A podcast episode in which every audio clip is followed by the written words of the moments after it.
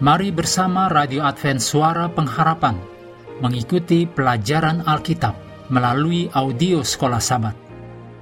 Selanjutnya, kita masuk untuk pelajaran Kamis 5 Januari. Judulnya, Harta di Surga.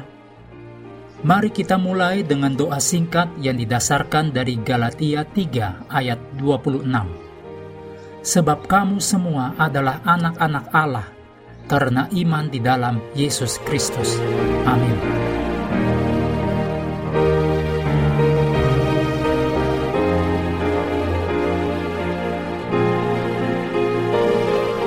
Yesus membicarakan kebenaran penting dalam Matius 6 ayat 19-21. Janganlah kamu mengumpulkan harta di bumi ngengat dan karat merusakannya, dan pencuri membongkar serta mencurinya. Tetapi kumpulkanlah bagimu harta di sorga.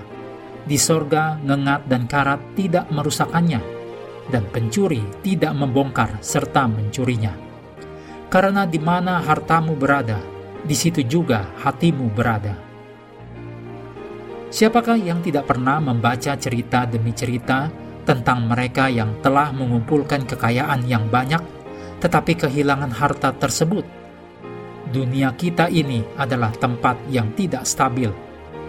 Peperangan, kejahatan, kekerasan, bencana-bencana alam, apa saja dapat terjadi dengan cepat dan mengambil semua yang sudah kita upayakan, dan bahkan mungkin yang telah kita dapatkan dengan jujur dan setia.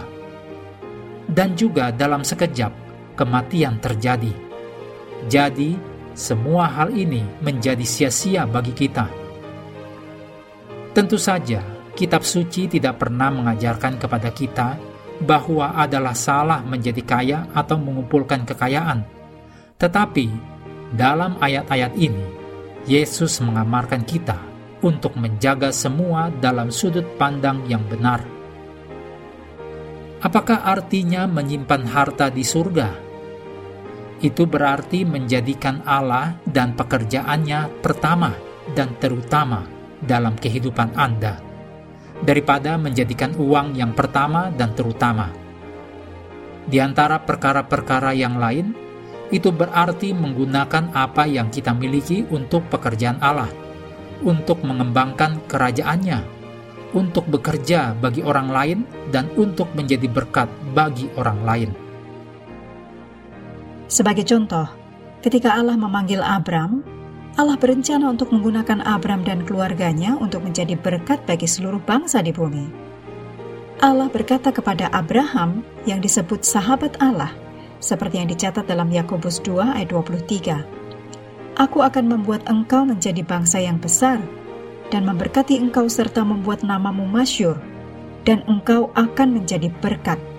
Aku akan memberkati orang-orang yang memberkati engkau, dan mengutuk orang-orang yang mengutuk engkau, dan olehmu semua kaum di muka bumi akan mendapat berkat. Dicatat dalam Kejadian 12 ayat 2 dan 3. Selanjutnya dalam Galatia 3 ayat 9 dituliskan, jadi mereka yang hidup dari iman, merekalah yang diberkati bersama-sama dengan Abraham yang beriman itu. Kita memiliki tantangan yang sama yang diberikan pada kita, sama seperti yang diberikan pada Abraham. Berikut ini kutipan dari Alan J. White, Membina Kehidupan Abadi, halaman 270. Uang besar nilainya. Itu dapat mendatangkan kebajikan yang besar. Dalam tangan anak-anak Allah, uang berarti makanan bagi orang yang lapar, minuman bagi orang yang dahaga, dan pakaian bagi orang telanjang.